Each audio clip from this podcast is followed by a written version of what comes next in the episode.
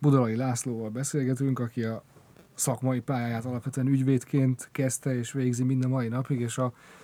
magyarországi médiajog, sajtójog területén talán a legtapasztaltabb ügyvéd. Hosszú évek óta számos ügyben, számos híresé vált ügyben képviselte elsősorban az indexet.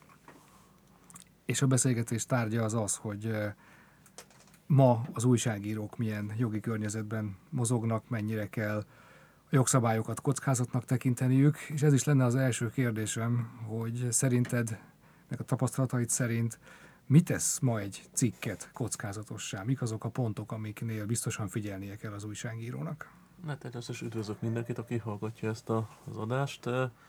Hát kockázatossá szerintem általában mondjuk a, olyan fotók megjelenítése képásokról, amelyhez nincsen engedély, ennek már van büntetőjogi kockázata, erre nagyon kell vigyázni. Az, hogy ilyen konkrét, hát nyilván meg kell különböztetni azért, hogy most ki a kiadója az adott, és ennek van, akik simán belemennek mindenfajta kockázatba, és akkor, hogyha ennek vannak anyagi vonzatai, akkor a felülről nyitott büdzséből ennek az anyagi vonzatokat ki tudják termelni, és be tudják pótolni. Ez nyilván egy olyan újság, amelyik a piacon él, és a konkrét piaci viszonyokra van ráutalva, ott azért nagyon kell figyelni azokra a kockázatokra, amelyik komoly anyagi konzekvenciákkal is járhatnak. Itt azért nagyon komoly sérelemdíjakat tudnak azért megítélni. Általában azért nyilván, hogyha van egy újság, ami 15-20 éve működik, és azért a szerkesztőség annyira nem változott, vagy hogyha változott, akkor így kitanítja az előző gárda a következő gárdát, ott azért egy idő után az újságíróknak is szemük van arra, hogy mire kell vigyázni, és mire nem kell vigyázni. Hát most nem akarom, hogy a PTK-t idézni meg a sajtótörvényt, hogy hát itt nyilván a valótlan tények az, amelyeknek a közlése az kockázatos lehet, akkor nagyon komolyan kell venni a becsületsértő emberi méltóságot sértő véleményeket, vagyis a személyeszfűző jogok kategória becsület sértő véleménynyilvánítás. Hát továbbá, ami, amit igazából még kockázatosnak látok a híresztelés intézménye, amit már szerencsére már egy kicsit szűkített most az alkotmánybírósági gyakorlat. De a híresztelés az azt jelenti, aminek azért megvan szerintem a maga kis gyökere, hogy miért emelte be a joga a személyes jogok és a sajtó jog körébe, hogy ugyanúgy felel egy újság, egy szerkesztőség azért, amit más szerkesztőségtől átvett, mint hogyha a saját maga által összerakott információról lenne szó, és ez az egyetemleges, ez a, nem, nem is egyetemleges, ez egy teljesen önálló felelősség, szóval nem lehet arra hivatkozni, hogy én csak azért hittem meg mondjuk, mert a HVG-ben láttuk, és akkor megértük, ugyanúgy kell az információkat ellenőrizni, vagy a másik oldal, hogy én azért hittem meg, mert XY ezt nyilatkozta, és akkor ennél nem vagyok felelős, az az YY a felelős, aki nyilatkozta, keressék meg őt. Sajnos így a sajtó esetében ez, ezt nem így veszi a jog. És korábban ebben az volt a probléma, hogy ilyen teljesen ilyen idétlen dolgok miatt is híresztelés kapcsán marasztalták a többek között az indexet is, hogy, többek, hogy tehát az Áder ügy, az nem tudom, hogy mennyire van meg, meg az Áder János és a kapcsolatban a Magyar Narancs volt főszerkesztője egy Facebook csoportban azt írta, hogy ő együtt volt vele katona, és ez a netadók tüntetések kapcsán volt még ez a Facebook csoport azért alakult ki, mert akkor az akkori kormány sajtó,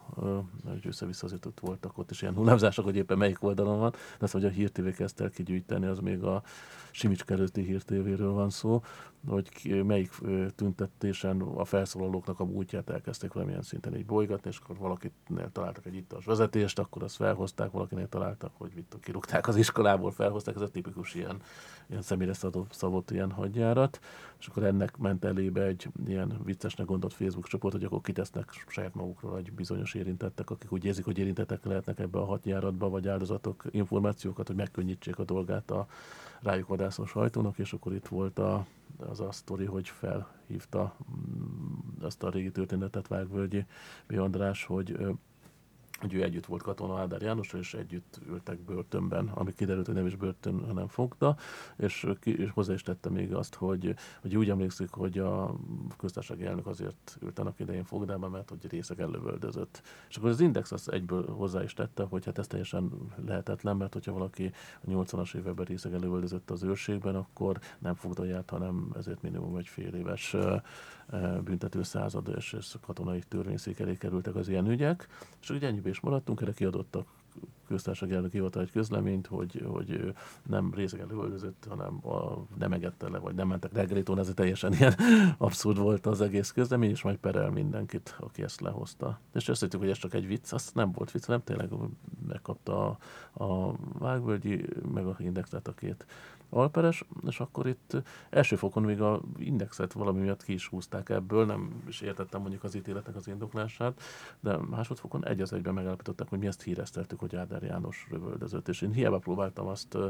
valérvelni, hogy itt ez nem híresztelés volt, eleve felvetettük, hogy ez egy, hogy azt írtuk, hogy mekkora hülyeség, hát nyilván egy közérdeklődésre számot adó ügyről van szó, sajtónak van tájékoztatási kötelezettsége, és uh, itt uh, most próbáltam egy ilyen példával illusztrálni, hogy hogyha most egy egy UFO magazin megírja, hogy mondjuk a miniszterelnököt elvitték az UFO-k, és utána mi leírjuk, hogy ez mekkora baromság, és akkor utána a miniszterelnök meg beperel bennünket, hogy mi azt híreztettük róla, hogy elvitték az UFO-k, hogy azért eznek az egész jogi résznek az abszurditását, szóval nem kellene ilyen szintre levinni, mondjuk bírósági ítéletekbe. És akkor utána ezt kezelt és az alkotmánybíróság most már, hogyha a politikusok egymásról a választási kampányban vagy parlamentben tesznek akár jogsértőnek tűnhető állításokat, és hogyha az újság azon kívül, vagy az adott sajtó, hogy idézi és nem erősíti mondjuk ezt az állítást egy plusz véleménnyel, vagy más ilyen valótlan adattal, akkor ezért önmagában nem áll meg a híresztelés. De ez mondom nagyon komoly probléma volt, és hát most is azért előtt folyik, hogy végfut egy ügy a sajtónak egy részén, és utána mind a öt újság alperesként ott áll a, a bíróság előtt, és akkor attól függően, ki mennyire színezte ki az adott információt, ahhoz képest olyanok a felét mentesítik, felét meg nem. Nem mondom, ez az egyik legfontosabb veszély, hogy nyilván hírverseny van, nyilván az információt nagyon fontos közzé tenni, az is olvasottság nagyon sokat számít, és belefutnak azért ilyen csapdákba a szerkesztőségek. Nagyon sok dolgot említettél. Én visszakérdeznék arra, ami gyakran elhangzik, mondjuk órákon is kérdésként, hogy ez a sérelemdíj, ez végül is összegszerűen ma Magyarországon hogy nézhet ki? Tudsz erre valamilyen általános gyakorlatot mondani? Olyannyira nem tudok általános gyakorlatot mondani, hogy mikor én már a össze-vissza cikázó bírói gyakorlatra rákérdeztem konkrétan a, a egyik bírói tanácsnál, egy másodfokú bírói tanácsnál, azt mondja, egyszer így, egyszer úgy. Szóval nem tudom, most gyakorlatilag e, volt olyan, hogy 500 ezer díjat ítéltek meg, azért, mert egy, egy zsidó dolgozó e, kórházban nem rabbi szinten dolgozó jogászról egy blogból idéztük, blogot idéztünk, és megírták, hogy, hogy zsidó a vallás, és akkor ezért, szóval ez egy református papról megírott, hogy református a vallása, és akkor ezt személyes adat megsértésének vették, szóval, és akkor arra viszont ennél sokkal súlyosabb állításokra viszont levisznek 200 ezer forintról 100-200 ezer forintra séremdíjakat, és nem lehet látni a teljes logikát, mert nincsen logika. Azért még a nagyon durva becsületsértő állítások esetében szerintem meg ugye nagyon ö, ö, ismétlődő, és lehet látni, hogy ez ö, ahogyos indokból elkövetett ilyen becsületsért, és mondjuk ilyen nincsen mondjuk a polgári jogban, de hogyha látszik, hogy itt a szándékosság az egyértelmű, akkor azért ilyen több millió forintot is meg tudnak ítélni. Hát most van egy olyan indexes ügyünk, ami, hogy én értek pontosan, hogy elsőfokon hogy alakult, hogy 7 millió forintos kártérítésre próbáltak minket elsőfokon marasztalni, egy teljesen bemondott ilyen szerződés alapján, hogy állítólag a szányos fejvadász főszereplőjének a testőre összetűzésbe keveredett két túrázóval egy csobánkai szórakozó helyen, és akkor ezt, és ebből rendőrségi feljelentés is meglett, és akkor az Index is lehozta, és állítólag ezért szűnt meg a szerződése. Szóval, és inkább, igen, amire kérdezek, szóval én nem szoktam a bíróságot bántani, de vannak szerintem azért ilyen bírói műhibák, szóval van, amikor tényleg olyan bíróhoz kerül az ügy, aki így nem látja ezt, ezt az egészet, és ez is egy konkrét veszély. És hát ezeket általában azért a jogrendszer ezt szokta orvosolni de mondom, hogy teljesen valószínűtlen módon visznek le, szerintem teljesen jog, jogosan megítélt 1 millió 700 ezer forintos sérelemdíjat 700 ezerre most arról a lányról, akit összecseréltek a hvg újsági íróval, és a képét egy lejárató kampányhoz felhasználták. Első másodfokon megítélték ezt a magasabb sérelemdíjat, és a kúria levitte. És igazából nem is indokolta meg rendesen, és gyakorlatilag most nem jogkérdésbe döntött, hanem egy bírói vélegelési jogkört írt felül, ami hogyha az anyagi jogot nézzük, akkor ez nem, lehetség, nem lenne lehetséges, de mégis. Szóval így szerintem ebben még nagy a katyvasz, és nem látják így a, a bírók is, hogy akkor most mi az igazi irány. Vannak ilyen személyre szabott ügyek szerintem, hogy most fura, hogy nézik, hogy ki az ügyvéd, nézik, hogy ki a fél, és akkor ahhoz képest is egy kicsit így mozogják. Itt azért elég erős az bírói szubjektum ezekben az ügyekben szerintem. Amikor az új PTK megszületett, akkor volt egy félelem az újságírókban, hogy ez a sérelemdíj, aminek hát van egy ilyen rosszul csengő megnevezése, ez majd jelentősen átalakítja az addigi gyakorlatot. Volt ebben valami tapasztalható változás? Nem, egyértelműen megmondták a bírók, hogy ugyanazt a modellt fogják alkalmazni, amit korábban a nem vagyoni kártérítésnél, hogy 4-500 ezer forintig nem kérnek semmifajta igazolást, hogy milyen sérelmek kérték az adott személyiségi jogaiba sértett szereplőt, azért a felet már, hogyha nem kirívó van és ismétlően magas a jogsértés, tanukat kell, vagy valami úton módon igazolni kell azt, hogy igenis őt, őt ezt olyan szinten befolyásolta mondjuk a megítélését, az érzelmi állapotát, hogy, hogy akár pszichológushoz kellett járni, mikor megjelentek róla ezek a közlések. Nyilván itt is egy kicsit ilyen furcsa ez, hogy még máshol nem fogadják el a családtagok tanúvallomását elfogultság miatt, itt csak a családtagok tanúvallomását tudják szinte elfogadni, mert ki az, aki legközelebb áll az illetőhöz a családtagok. Úgyhogy az szokott ennek a koreográfia, hogy a, hogy a feleség, meg a legközelebbi barát eljön, vagy munkatárs, és akkor elmondják, hogy mennyivel rosszabbul teljesített a munkájában, amikor megjelentek ezek a sajtóhírek, így megvannak ezek, vagy hoznak egy orvosi papírt, szóval ezek azért úgy szükségesek. Szóval bizonyítani kell egy bizonyos összeg felett, ez ugyanúgy megmaradt, és nem születtek kirívó sérelemdíjas ügyek. Szerintem talán az egyik az enyém volt a legnagyobb a tv lejárató riport esetében, de még az is kúriához nem jutott el, úgyhogy szerintem még azon is faraghat a kúria. Az azt hiszem az 4, 4 millió 700 ezer forintos történet volt, de hát ott 12 jogsértésre volt az így levetítve, vagy nem tudom hányra, így a, sem emlékszem pontosan, hogy szétszettük egy, egy lejárató riporton belül. Ehhez is kapcsolódik meg ahhoz is, amit az előbb a híresztelés kapcsán meséltél. Ugye a híresztelésnek lehet következménye sajtóhelyreigazítás, ma van annak presztízse, van annak bármilyen jelentősége még, hogy meg kell jelentetni egy sajtóhelyreigazító közleményt, vagy ez már le- leértékelődött gyakorlatilag? Hát azért van még, azért figyelnek az újságírók meg kellemetlen. Nyilván, hogyha uh, híresztelés kapcsán egy átvett cikk kapcsán teszünk a helyreigazítást, akkor azt én kiszoktam vívni így a bíróságon, hogy akkor ne az legyen, hogy valótlanul állítottuk, hanem valótlanul híreszteltük egy átvett cikk alapján, és akkor kicsit így a felelősséget nem az, hogy áttoljuk a, a igazi forrásra, hanem azért még egy, egy kicsivel finomítjuk, inkább ezt úgy mondanám azért vannak ezek a versenyek, hogy most szoktak egy statisztikák, hogy most bizonyos oldalhoz tartozó lapoknál mennyi a helyrögzítások száma, és akkor egy bizonyos oldalhoz kapcsolódó lapoknál. Én úgy látom, hogy aki komolyan veszi az újságírás, és komolyan veszi a szakmát, az a szerkesztőség és az a jogi gárda, aki mögötte van, az nagyon figyel arra, hogy minél kevesebb sajtóhelyregzításba fusson bele az adott lap, és minél kevesebb személyhez fűződő jogi pert kelljen vinni. Ezt konkrétan én ilyen fél éves szinten szoktam az indexbe és oktatásokat tartani, mert azért megkopnak azért ez a, ez a fajta tudás, meg ilyen ügyeket lehet akkor felvinni, mert mindig vannak új ügyek, hogy mire figyeljünk, ez dinamikusan változik, azért ennek a végtelen lehetőség van arra, hogy most mibe fut benne az ember. De hát nyilván látható, hogy vannak olyan szerkesztőségek, meg kiadók, ahol ez nem érdekli őket, inkább lehozzák a helyreigazításokat, vagy ne, inkább fizetik a bírságot a végrehajtónak, és nem hozzák le a helyreigazítást. Nekem konkrét személyesen van egy ilyen ügyem az egész egyik nappal, hogy két és fél éve nem sikerült lehozatni egy helyreigazítást, mert nem is érdekel az egész persze, ahol most akkor pont én voltam a célpont sajnos, de hát simán megcsinálják, hogy ezzel így visszaélnek. És hát nyilván itt lenne ennek valami fajta szankcionálási lehetőség, hogyha a médiahatóság az komolyan venni ezeket a dolgokat, hogy, hogy kellene egy újságnak, és minek kellene egy szerkesztőségnek odafigyelni, és nem, de hát meg azon a mások oldal nyilván, mint egy újság felett bábáskodó ilyen jogásznak nem célom azt, hogy most itt a bírság. Szóval ez ilyen kettős dolog, szóval ilyen kizsofén helyzet, hogy, hogy persze, hogy a mi szerkesztőségünk néha, hogy felhúzza magát, hogy most ezt hogy többet engedhetem magának egy másik orgánum, mint amit lehet, de, de az se lehet cél, hogy akkor elkezdi verni a dobot, a tantan dobot a, a, hogy, hogy akkor a médiatanács akkor végez el a feladatát, mert utána meg lehetséges, hogy pont ellenünk fordul ez a történet, szóval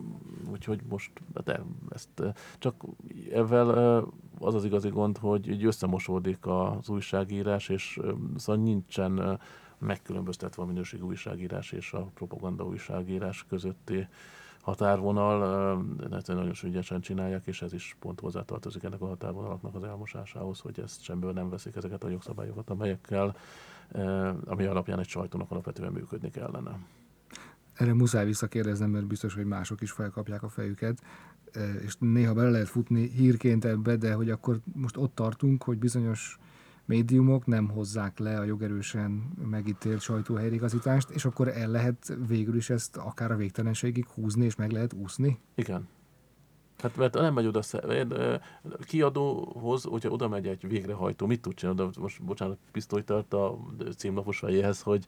üsse be a helyregőzítást. Már hallottam olyat, hogy próbálkoztak ilyennel. Én úgy látom, hogy igazából a, a, a szankcionási, nem ilyen, hanem oda ment a végrehajtó, és addig nem ment el, amíg be nem ütötték a helyreigazítás szövegét. De ez lehet, hogy csak legenda, nem tudom, szóval én, de valahol nekem ez így megvan, hogy volt ilyen. Hát aztán pont Pécsen történt meg az, hogy ott az egyik későbben nem finanszírozott ilyen szerkesztőségnek a végrehajtó elvitte a az eszközeit, de ott is ott a, vég, ott a perköltség miatt vitték ezt szerintem, vagy pedig a végrehajtási bíjság miatt, de azt, hogy te konkrétan lehozd a helyreegészítást és leközölt, azt kizárólag szerintem, hogyha valaki ezt folyamatosan nem tesz ennek eleget, akkor a médiahatóság szankcionálhatná, hogyha a törvénytelen működést észlel, vagy vizsgálhatná azt, hogy most megfelel abba annak a követelményeknek az a sajtószerv, ami a médiatörvény, meg a sajtótörvény előír, de nyilván ez meg egy nagyon ingoványos terület, szóval ezt Szóval most van egy médiatörvényünk, amitől nagyon féltünk, nyilván veled is voltunk egy-két ilyen konferencián, hogy most mi fog történni, meg van a PTK, a SLMT, amitől nagyon féltük, hogy mi fog történni és gyakorlatilag az történt, hogy a, pont a médiatörvény nem alkalmazása az, ami, ami teret ad egy, egy ilyen újonnan kialakult ilyen sajtószerű nem képződményeknek és a működésüknek. De úgy érzed, hogy a médiatörvény alkalmas lenne arra, hogy az ilyen típusú mondjuk rendszer szintű visszaéléseknek gátat szabjon? Szerintem alkalmas lenne, igen, hogyha megfelelően működne. Mert most, érted, most mi felügyel a sajtót? Egyrészt a rendes bíróságok felügyelik, hogyha konkrét jogsértéseket eh, feleznek fel, csak egy nagyon fontos dolog, hogy itt a konkrét jogsértéseknek kell lenni egy sértett eh, alanyának is, akik eh, személyesen tudnak fellépni a saját jogvédelmükben, mert ez az alapvető dolog, hogy a, mind a sajtóperek, mind pedig a személyes jogi perek csak személyesen indíthatók meg, és csak azok, akikre az adott közlésére vezet közlés vonatkozik. Ilyen általános jogsértéseket gyakorlatilag senki nem tud szankcionálni, ami lehet esetleg az, hogy tip, tipikusan példa most, hogy a TV2 most azt hiszem negyedszer vagy ötödszörre marasztalta a választási bizottság, aminek tagja vagyok, és akkor tegnap már nagyon komolyan fel voltak háborodva, még a fideszes tagok egy része is különben, hogy, hogy egyszerűen annyira nem veszik a kúria döntéseit se figyelembe, hogy ez már ilyen teljesen arcútiplás a és nem tudnak mit kezdeni, és akkor többen javasoltuk, hogy akkor forduljanak a médiahatósághoz. Most nem emlékszem, hogy ezt leszavazták-e a médiahatósághoz való fordulás, vagy nem lehet, hogy nem szavazták le,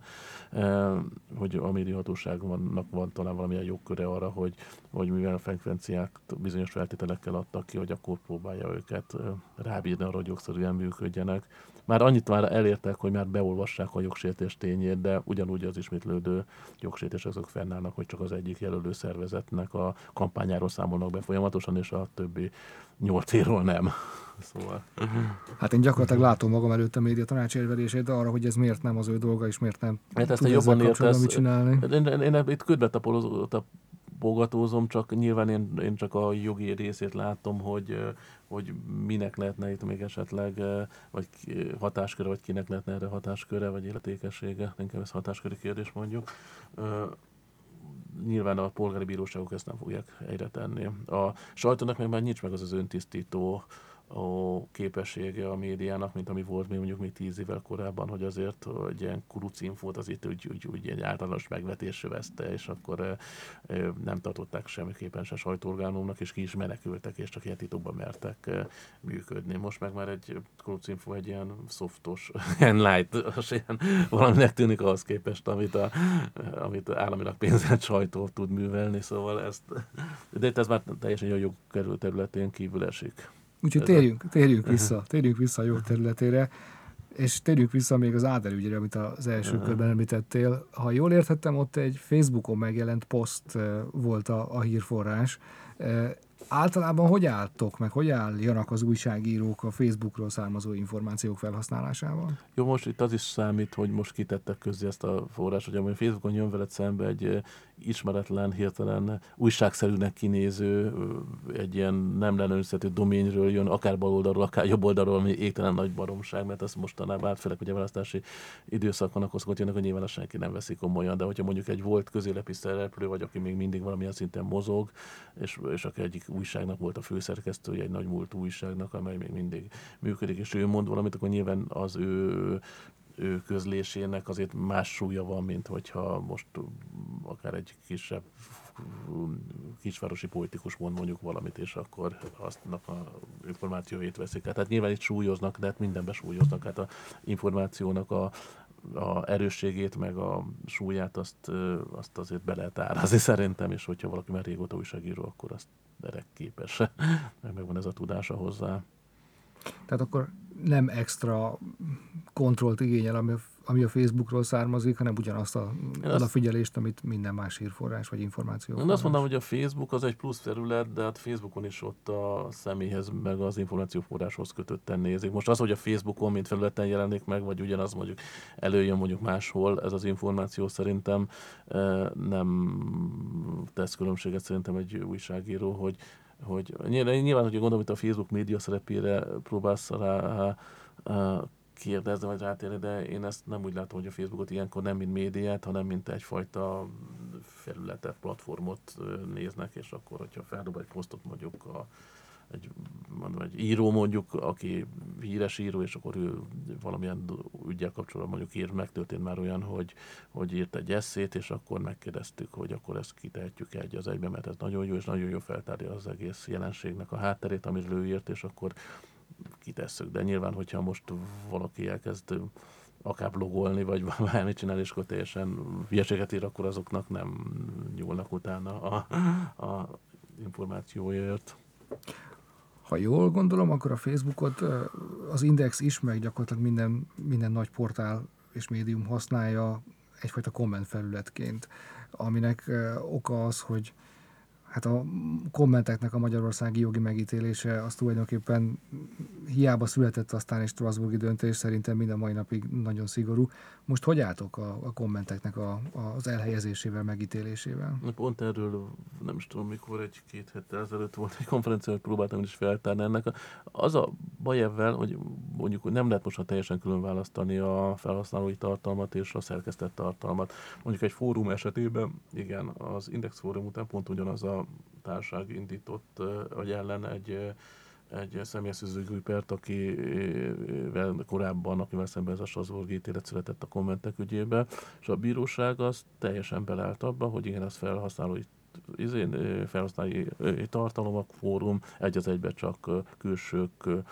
külső személyek tesznek fel rá információkat, a, ott a fenntartónak, a fórum fenntartójának nincsen moderációs kötelezettség, és csak azokat a konkrét jogsértőnek vélt tartalmakat kell eltávolítani a értesítés és eltávolítás körébe, amelyre a sértett fél felhívta a figyelmet és akkor így el is veszítették. Szóval azért elég egyértelmű a, a bírói gyakorlatot, szerintem nincsen probléma. Igen, de hogy mi van akkor, mikor egy kicsit összefut mondjuk a blogpontos tartalom az indexes tartalommal, és akkor nyilván akkor, mikor, akkor elkezdhetik vizsgálni azt, hogy akkor mikor történik szerkesztés, hogy automatikusan kikerül egy címlapra valami, akkor a szerkesztésnek minősül-e vagy nem. Van ebben a szerkesztői felelősség, vagy akkor csak a címért felelős az adott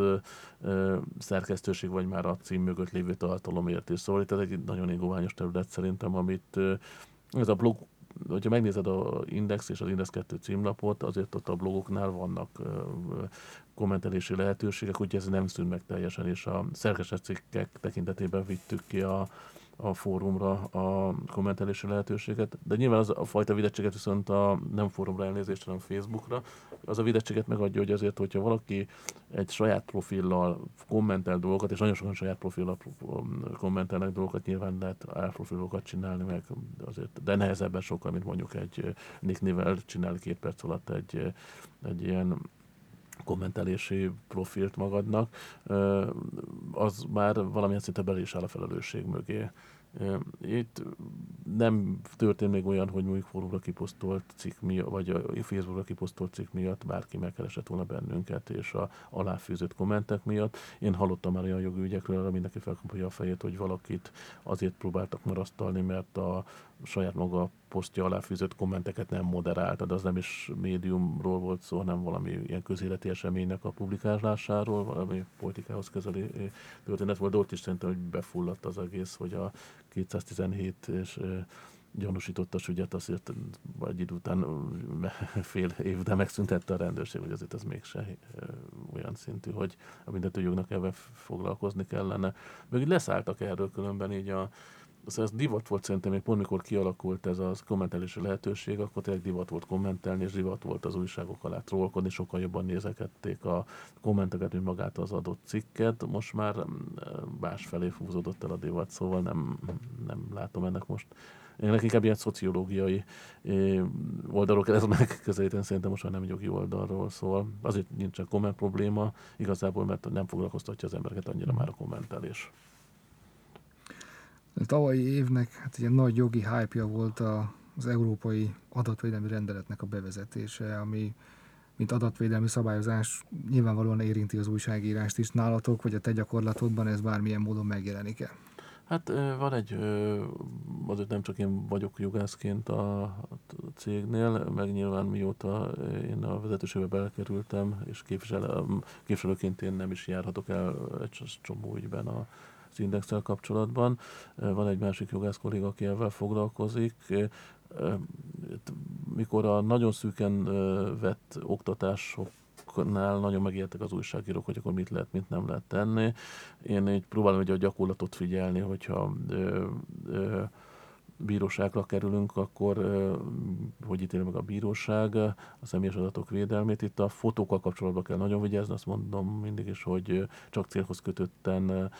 közített fotókat mondjuk a Facebookról ne használjunk fel, kérdezzük meg, akár celebről is van szó, vagy az Instagramon, hogy hozzájárul-e, hogy mondjuk beembledeljék mondjuk egy velvetszik az adott fotót, az a biztos küld egy e-mailt, és akkor kész.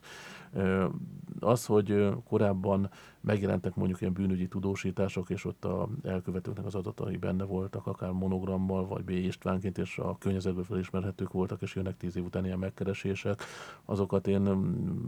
mivel nincs is már értelme annak a cikknek, vagy olyan értéke, hírértéke, akkor de a cikket nem távolítunk el, de ki szoktuk venni esetleg a felismerhetőségre utaló adatokat, hogy akkor történet megmaradjon, de most az itt az, a, akinek már mentesült a büntethetőség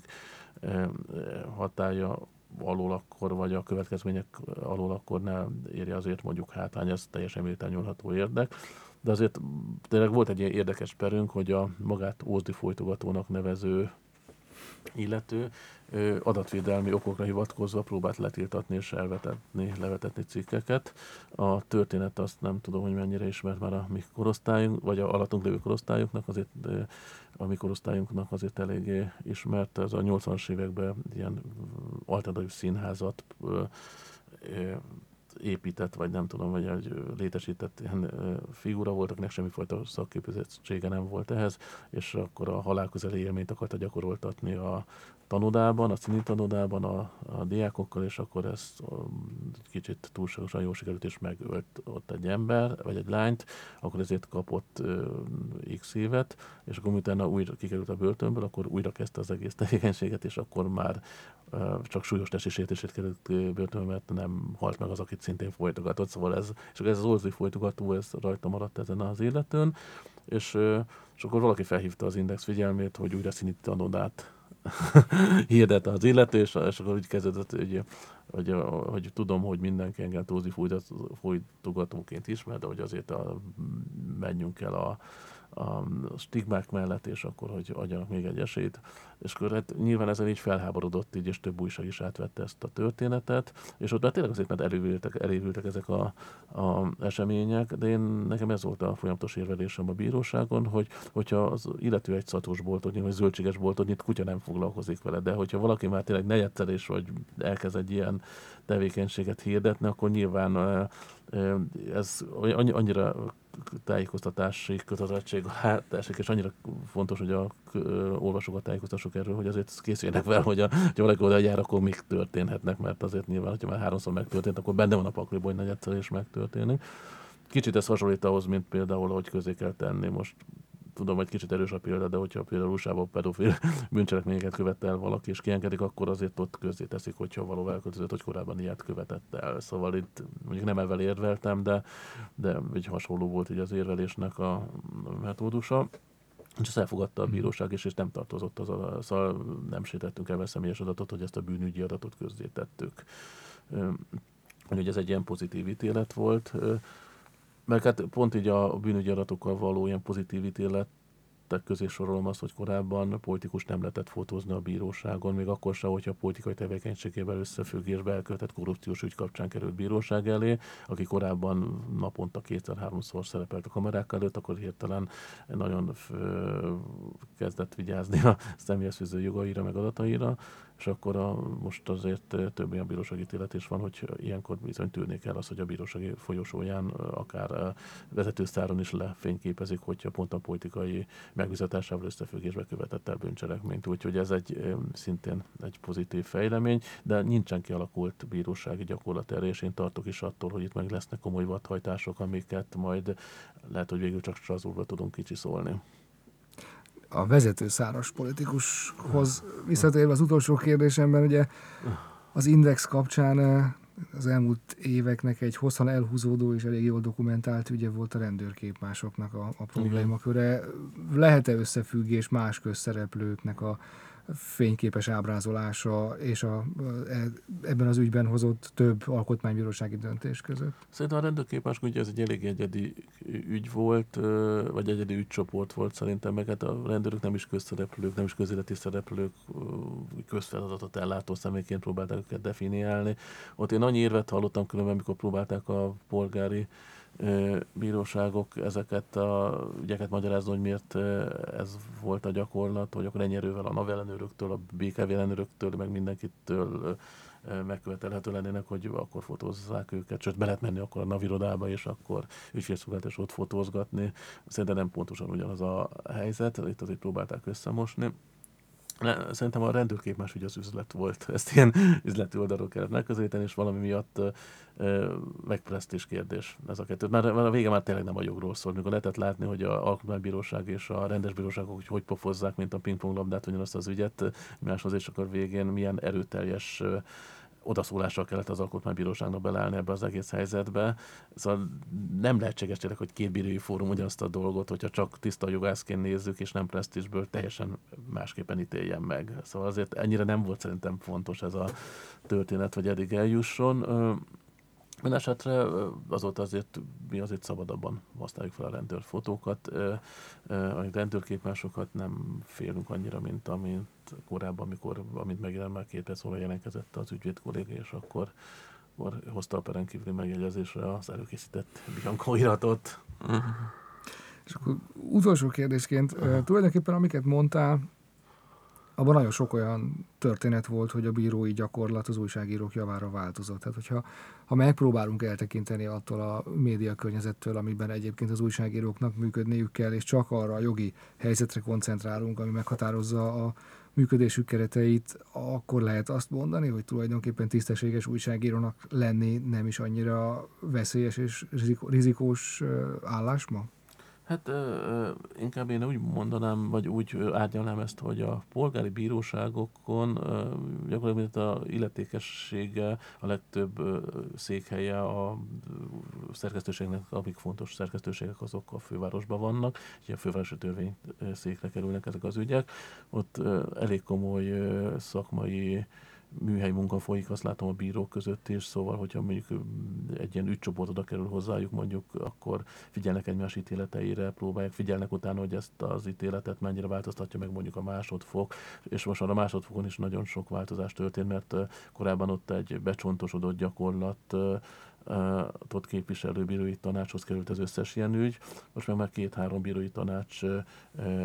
ítéli meg a másodfokon is ezeket az ügyeket, és az egyik bírói tanács pont az első fokon ezt a gyakorlatot kialakító, egy ilyen megengedőbb gyakorlatot kialakító bírókból áll.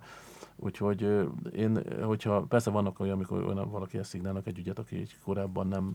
foglalkozott ilyen ügyel, és akkor egy olyan ítélet születik, amitől az ember